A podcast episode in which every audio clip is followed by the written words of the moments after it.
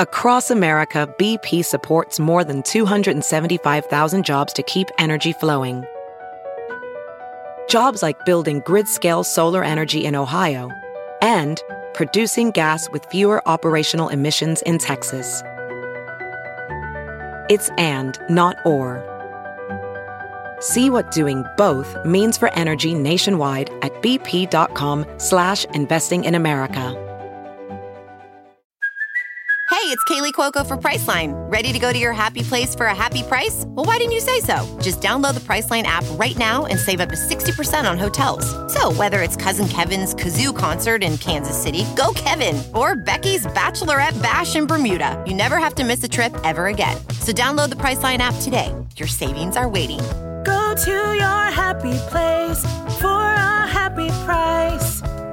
Go to your happy price, Priceline.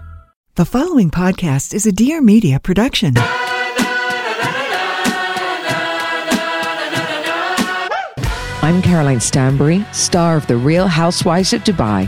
I'm remarried and living my best life ever. See, there's so much life after divorce. I'm starting my new chapter unapologetically. I'm bringing real stories, real life, real talk on all things that aren't said between each other, society, the sheets, and everything in the middle. And lucky me, you'll be joining me on the journey. Listen to all new episodes every Wednesday, so buckle up. Welcome back to another episode of Divorced Not Dead. And today we have Sarah joining us on the show, who would like to remain private. But I loved her story, and I love stories like this because it's to show that there is also a light the other side of the tunnel. And, and this, this podcast isn't just about getting divorced. Some people, lots of people I know actually, have been divorced and found love again with each other. And funnily enough, sometimes it can be the making of a relationship. So Sarah is an American woman living in Europe in her late thirties. After completing her undergraduate studies, she lived in the States and came to Europe for her M B A and met her future husband in her class.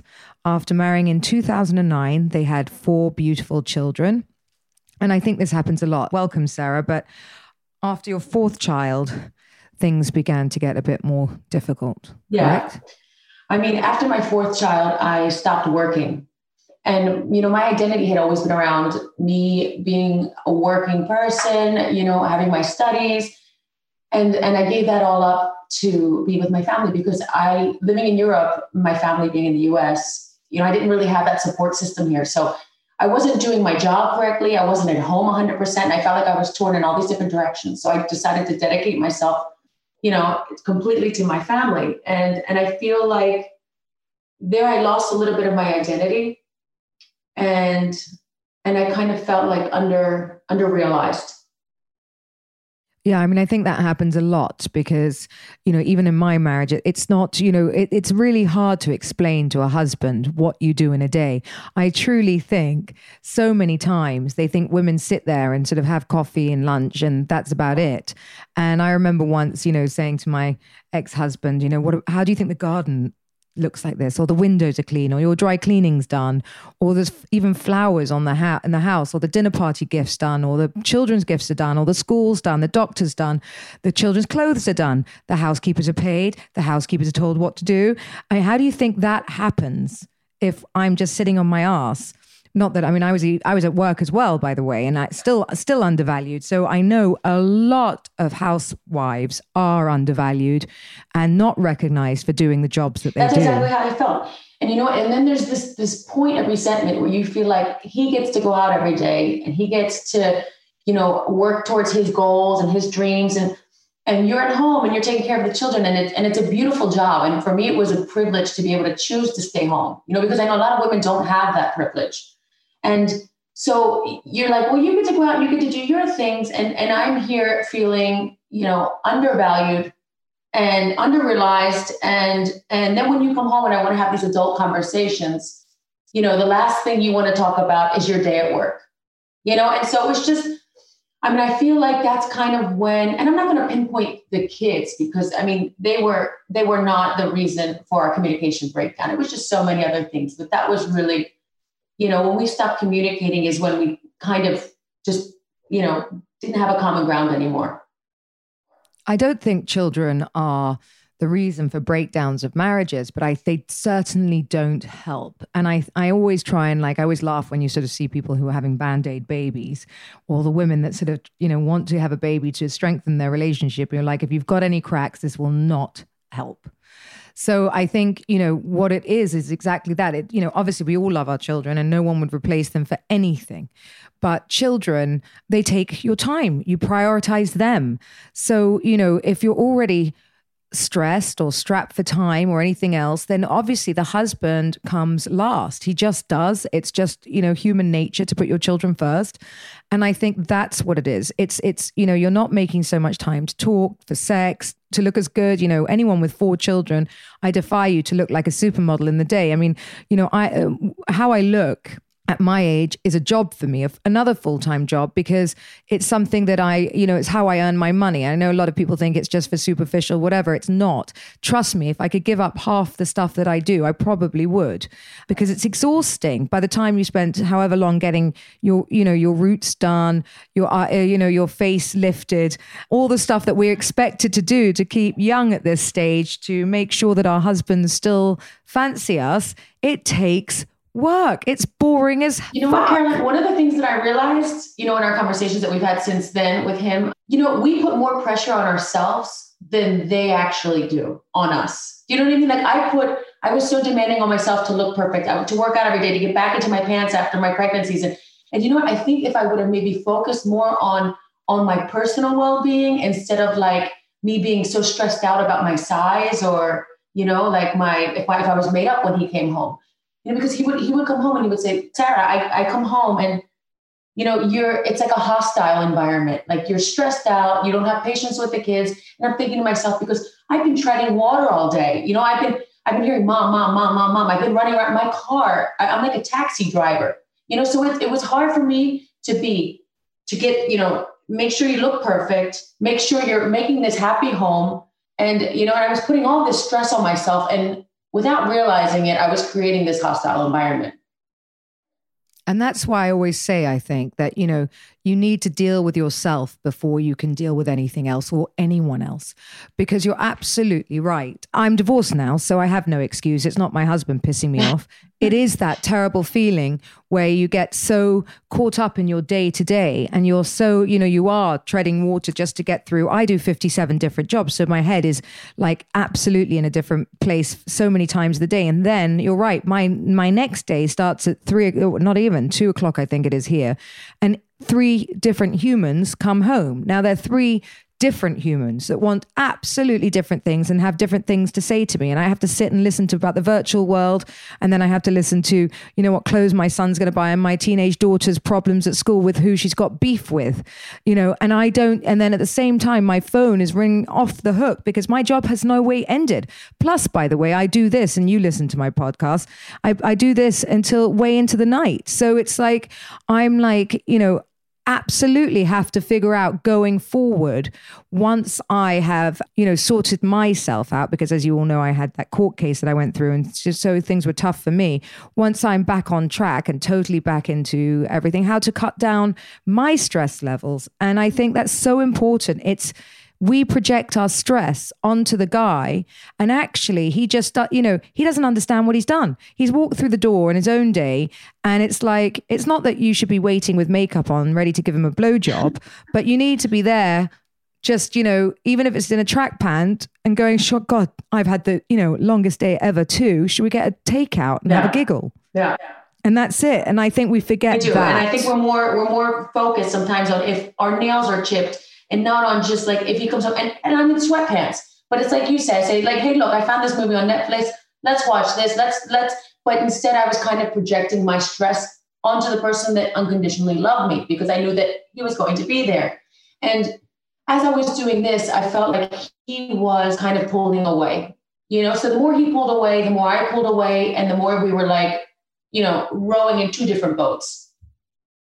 That's what I always say, you know, that's normally the beginning of why do men go for young women, right? Because genuinely, funny enough, young men, young men like older women, because we're more together and we're more everything. Older men don't want older women or women our age, because we come with all this stress and, like, you know, angst. Whereas the young girl will be waiting at home in her underwear, ready to blow him because she's got nothing else to do. Yeah. So, you know, when you understand that, and then when we, you know, if women go off and have a young boyfriend or husband or whatever it is, the thing I love about Sergio and why I'm here too as well, apart from his personality, obviously, and how kind he is and everything else, is the same shit, the same stuff. He's not, the world hasn't made him bitter yet. The world, he's excited for life, which makes me reinvigorated rather than, you know, him going, oh God, you know, do we have to go out again? Oh God, you know, I, I don't want to do this. I don't want to do that, you know, and the bills and the this and the that. And he doesn't have that. And also because we're not attached to each other, you know, again, he doesn't feel those pressures. So he can be light and he can be fun and he can enjoy himself the same way, which is why I think both sides, women, men, have affairs. Yeah. But you know what, Caroline, and it all comes down to communication, because I realize this now and he's realized too, because it's a two-way street. And and once we both sit down and we talk about what we need or what you're doing that's making me sad or what you're doing that's making me pull away, I can I can realize the first step is realizing what's going wrong. And then I can kind of turn it around and I can I can say, okay, wait a minute, maybe, maybe he's right. Let me try a different approach. But we weren't even doing that at the time. We weren't even, it was just like resentment, you know, no communication. And it was just, it was, it was becoming gradually worse. And so that's when we decided to throw in the towel. What was the catalyst? Like, was he seeing someone? No, you were seeing someone? Was You know what? It was no. just a general breakdown. And I think that in confinement, I mean, we were on lockdown here and it was really strict. And I was homeschooling four, four small kids. His business was, you know, going to shit. And it makes you get off the hamster wheel and kind of take a, a cold hard look at your, at your situation. And I feel like my anxiety got really out of control during confinement. You know, I wasn't sleeping. I was... I think I started to become depressed. And, you know, I felt like instead of being able to confide in him, you know, and use him as a support as he had used me for so many years with his problems with the company, like I felt like in that moment, my, my problems didn't matter. Like nothing I could ever do was ever going to compete with the problems that he had, even though everything's relative. And I think that's a big, big point. I think the funniest thing was, is, is to me that inside relationships, I always say the biggest lies are kept in relationships, and also the, the competitiveness between couples. It's not a competition. You both are, have valid feelings that one, you can't say that one does more than the other and the other one's feelings aren't valid because, you know, frankly, they're less important than his, you know, they're just different. Yeah. And I think that that's something that you have to acknowledge. And I think that takes age and in a way, maybe what you went through a shock, right? Because I think you went all the way through to, did you actually get it? We had everything signed. Ours was just waiting to be approved by a judge. Yeah. Amazing. And, and you sold the family home. So we, and that was another thing we, I was in this big, and it's funny because, you know, when, when you're young and you, and you, you know, I came from a comfortable family, but then, you know, I married my husband and he, you know, he had a lot more than, than I did. And so you kind of idealize this big mansion. And I, w- I was living in every little girl's dream house. And, you know, with the boat, with the properties, with this. And it was hard for me. I had to, you come to the realization that it's not mine. You know, it's, you're, you're using something that doesn't belong to you. And the day that you're not with the person anymore, it's, it's, it's not yours.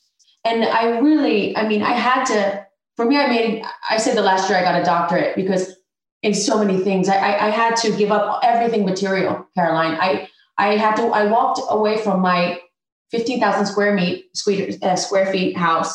And I went to a house that is literally one tenth of my previous house. And I had to say, look, I, I didn't grow up with an emphasis on money and material things. And I, and I have to think that the most important thing is my happiness, because like you always say, life is so short and, you know, we don't take it with us when we go, you know? So yeah, I, I left my house. I, I packed up all the properties and, and that was really hard because, you know, I, I'm not attached to them, but I, I, I created them. I decorated them. I, I refurbished them. I, you know, and, and to walk away from all that was for me a, a testament to my, to my strength. So I downsized, and I'll tell you one thing. I am so much happier in my small home than in that big fortress. Oh, a thousand percent. I've done the same thing. So, you know, I had a huge house in England. I now, you know, then I've been in rentals since I got here. And now I finally bought my own home. And it couldn't be more perfect because it's mine. And that's all I care about. I absolutely love it. And it's mine and Sergio's first house together like this. And it's, we own it. And it's just great. And I think it's, you know, and that's it. No one can take that away.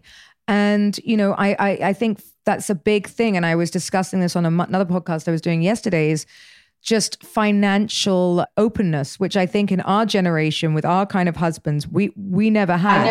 I never had that. I never. Caroline, I didn't know no. how, I didn't know how to pay bills. I didn't know, I didn't know how to live.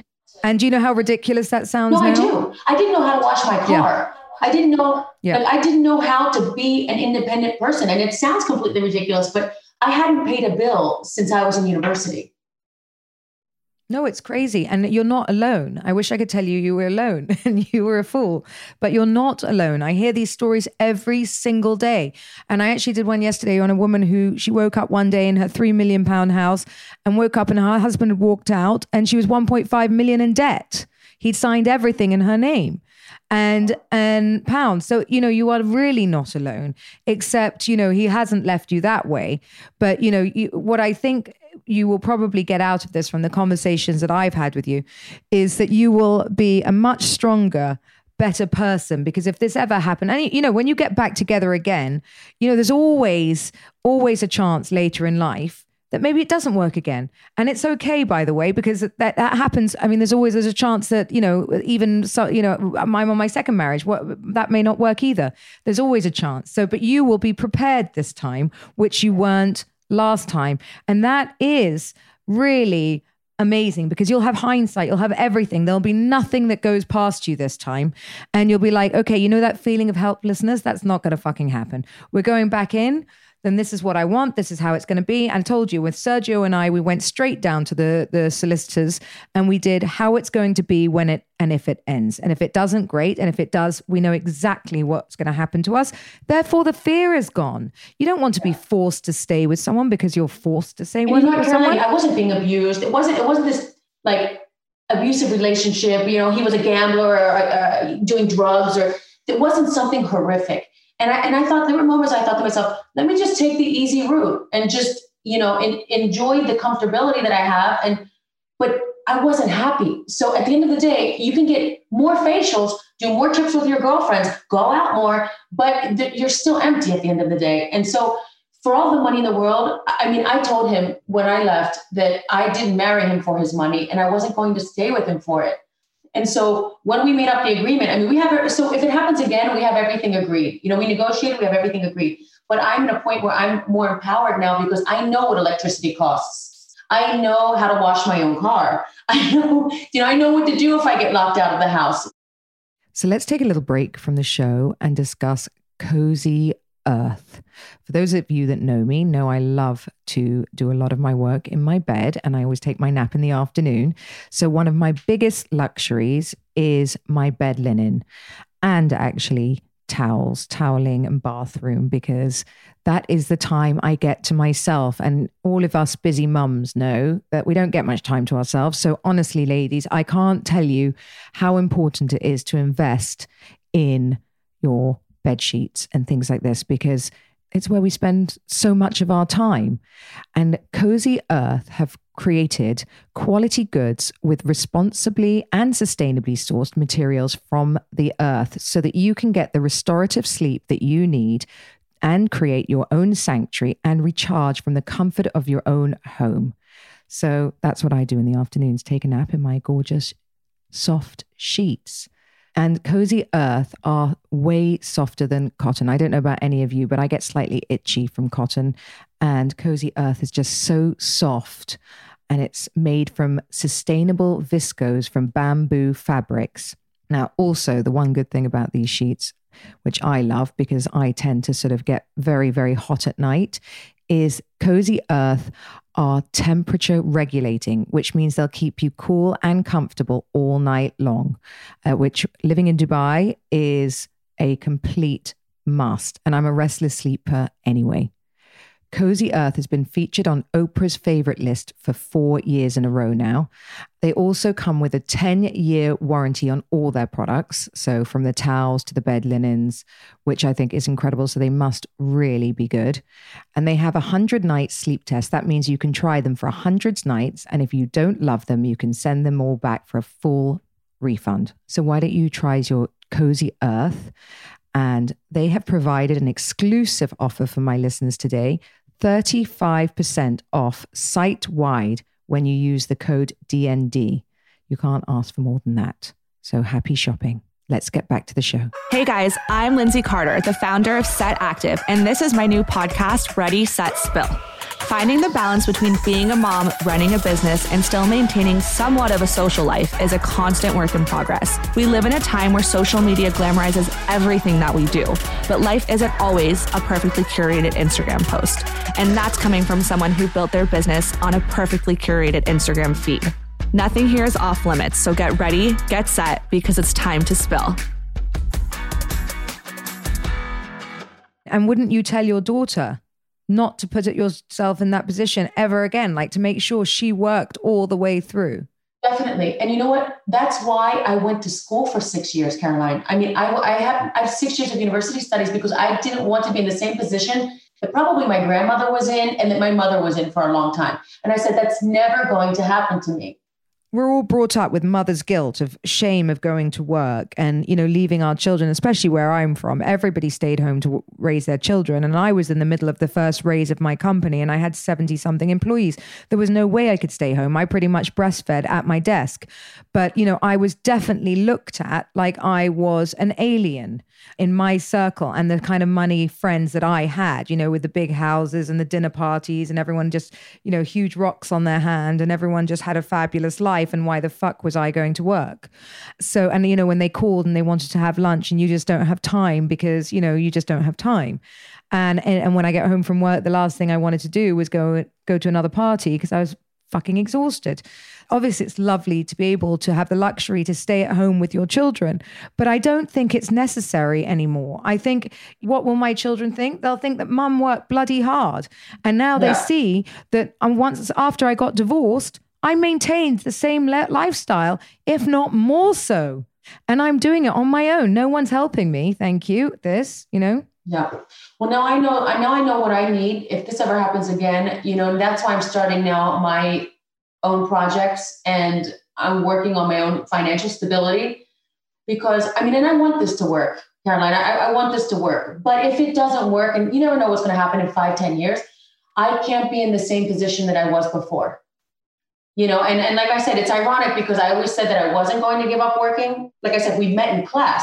You know, my idea was always to be independently well off. And isn't it funny? It, the probably the thing he was attracted to you in about you was that you were in class and doing yeah. all these things and you weren't a bimbo yet. The, they take you out and then you you give up your identity straight away because had you, you know, that's that's not what he fell in love with. No, and that's and that's what I have to get back. You know, and there's there's moments of your life. It's not to say that, you know, I gave up working forever and now I'm just going to be a lady that lunches. That's not who I am. It's just that, that at that moment, that's what I had to do for my family. And so now it's my, they're a little bit older and now I can kind of get back and do my own projects, which I've been doing.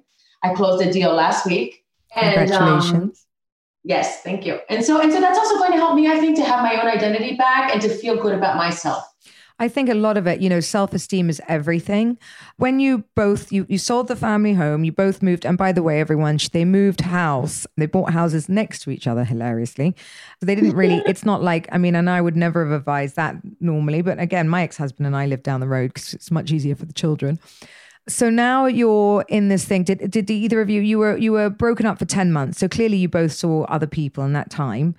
And how do you move on from that? Did it drive you nuts? Did you, or is is that, do you think what compounded it for both of you? Do you think make, you know, ha- having this openness of being able to date other people, which sometimes, by the way, from my friends that I know, sometimes can, can kickstart your back into your relationship, saying that it's not green at the other side. You know what, it's, it's okay, but like it's same shit, different person. Yes, exactly. And, you know, during that time I met another person. He's a wonderful man. He, and funny enough, I, you know, I, I always had dated older and he's younger. And that's when you realize age is just a number, because in his head, he was like even more mature than I am. Mm. And he was a great guy. And he was the total opposite of my husband. I think I went from one extreme to the other extreme.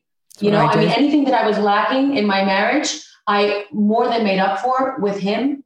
But where I felt like I had a bit of indifference with my husband, you know, he was a bit indifferent towards me. And, and maybe it was just a perceived, perceived from my end. But this guy was more controlling. You know, so I went from one extreme to the other, you know, and he was, he was wonderful, but I'm not, I'm used to doing what I want when I want without giving explanations. You know, that's kind of how my dynamic with my husband works. You know, we kind of, you know, we, we respected each other's freedom, and, and, you know, not every relationship works like that. And I think that maybe I, I needed a little bit more space. That is the, the one downside with younger guys. I have to say, Sergio is exactly the same. They have extreme jealousy. I mean, they actually think, I think they think when we walk down the street that there isn't a person on the planet that doesn't want us. And you're like, actually, it doesn't work like that. It's really kind of you to think that way, but no, I'm not being accosted every time I leave the house. But it's cute. You're right. But it's a trade-off with the other thing. You know, it, it, it depends what's more important to you. I couldn't take the indifference. Indifference. And I think that what happens is that when you, you know, the things that you are missing and lacking, you're always looking for. And I didn't want to stay in a marriage where I was always looking for something else.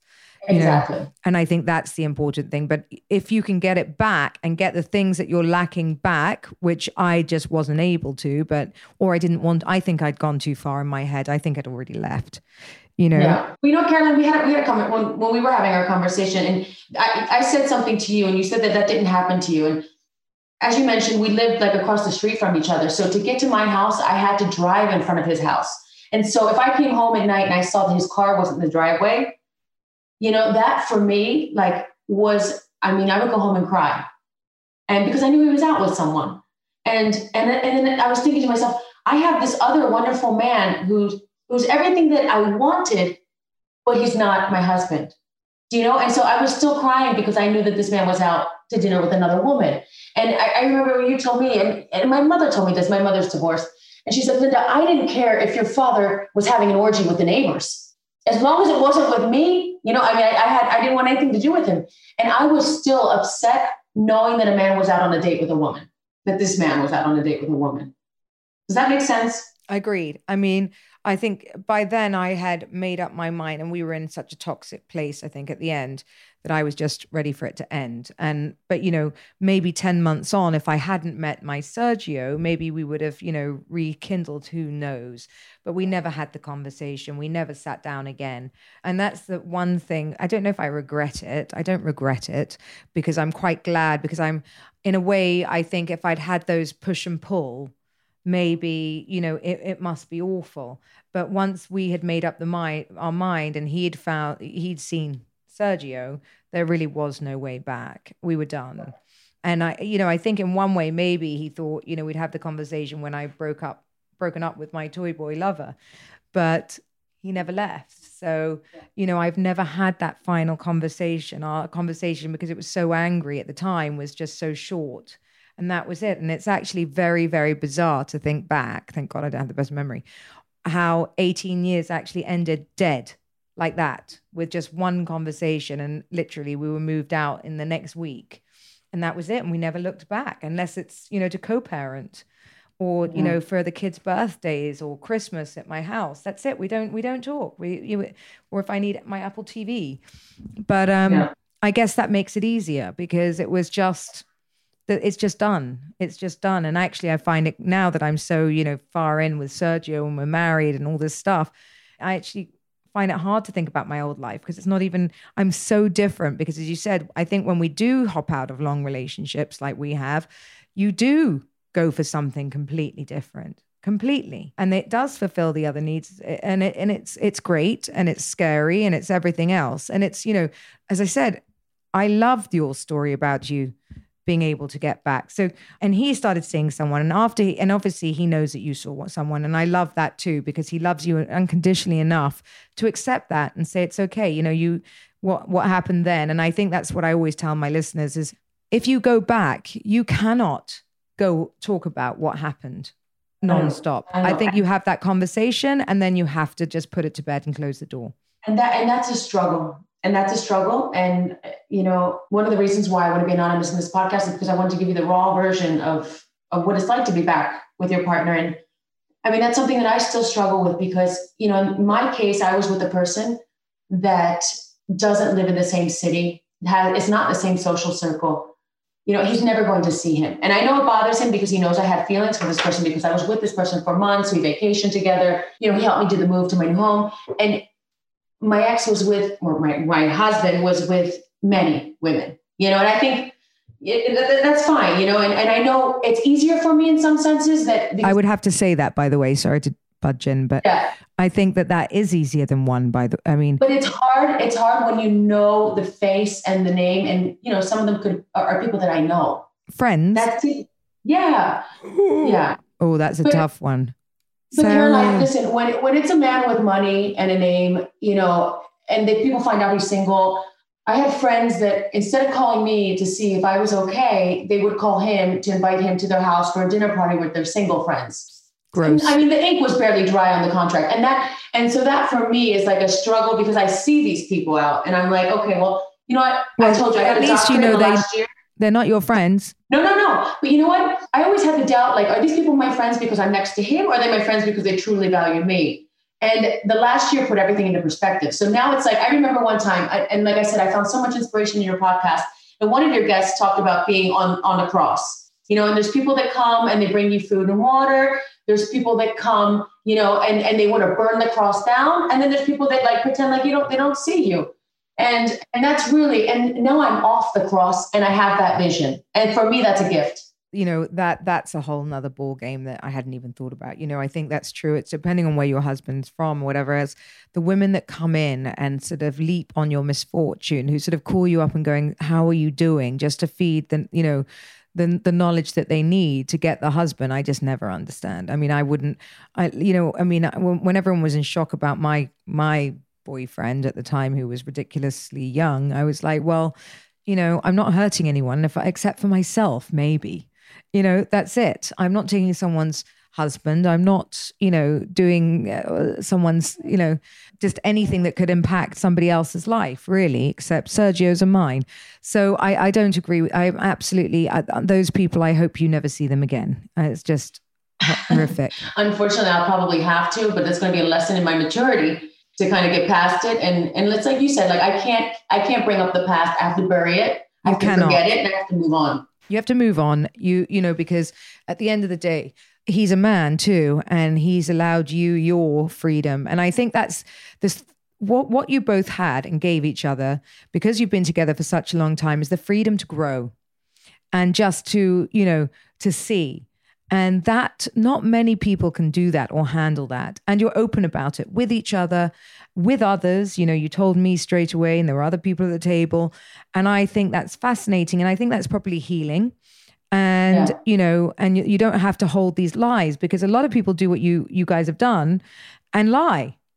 And the lie is what really kills because, again, the happiness is from within and the guilt that you hold in yourself eats you up. And that's why people can't move on. But you no. will be able to move on with a fresh slate because it's everything is out. No matter how bad it is, you put it all on the table. And I think that's the best part about it. And you should pat yourself on the back for doing that because, you know, he's pretty cool. I've met your husband and he's very, very relaxed and cool about it. And you have a beautiful life, you have beautiful children and you're renegotiating now, which is, you know, which is great from hindsight. And I've just done that. And fr- from hindsight and hindsight is a, most people will never get the chance to have hindsight, never get the chance, you know, to go back and to fix the the things that they did wrong. Funnily enough, Sarah and I and um, her husband all ran into each other in Paris, and you looked like you were having, you know, what were you told me? It was your first date away. Yes, it was our it was our first trip away in about eight years. You know, we had I, it was it was great because it was just the two of us, and he took me to my favorite restaurant in Paris where we ran into each other, and for me that was like a big step. Yeah, and that that shows that he he's willing and wants to, because trust me, going back is a lot more work than going on moving on. Definitely. You know, we didn't want to throw away sixteen years. You know, and, and I realized that like in the last year, I missed his company. I missed his sense of humor. There was the, the little things that I, that I missed about, about him that, you know, and, and it was the same for him. And And I have to think that if we both came back, it's because what we saw out there wasn't better than what we had. That's for sure. And I think that that's, you know, an, such an amazing place to sort of leave this and your story. But what I would like to ask, if you had one piece of advice for these, for people that really, you know, in your position, and a lot of people are ashamed or embarrassed or to fight for a marriage, right? Or to accept the things that went on afterwards or can't get over it. What advice would you give somebody who, who is in your position that maybe really wants to, to save their marriage, but just doesn't know how or doesn't have the tools? I would say find a good psychologist. And that's the first thing I did. And it gave me a, a safe space to talk every week and to kind of get my feelings out there with, with no judgment. And that really helped me from like self-destructing. And, and I think that that's the reason why I was able to, to put things in perspective and realize that the pros were more than the cons. And you, now you're able to sort of really value each other, you know, because it's quite hard to go back and rewrite the story. You know what, Caroline, it's not perfect. It's not perfect. And we still have, I mean, some of the, some of the cracks are still there. And I think that but that happens in every relationship, mm-hmm. but you know, he realized that he needs to communicate his feelings. And I, I, I just need a couple things from him, you know, that he's, he's able to give me and, he, and he's giving them to me. And I think that I'm giving them to him and, and, you know, and it's, we're, we're pretty happy. I mean, I, I don't know what the future holds for us, but right now I know that I don't want to lose my family and he doesn't either. So I think that's a pretty amazing space place to start. And I commend you for going back and trying and putting everything to bed and moving forward, because, you know, as I said, a lot of people put ego first and they can't do that.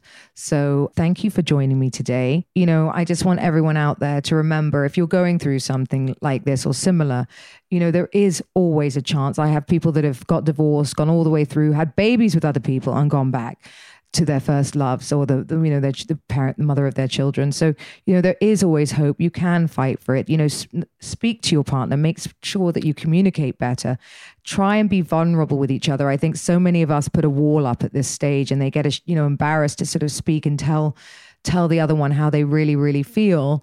And I think, you know, and be open and and don't be silent and don't judge each other.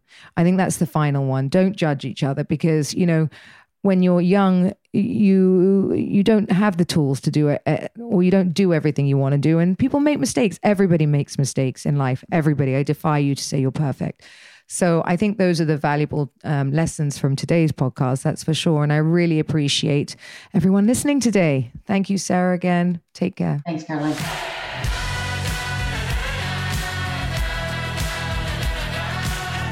Thank you for listening to Divorced Not Dead. Tune in next Wednesday for a new episode. Don't forget to subscribe, rate and review. We'd love to hear from you. Follow me on social media at, at Caroline Stanbury for all the behind the scene action.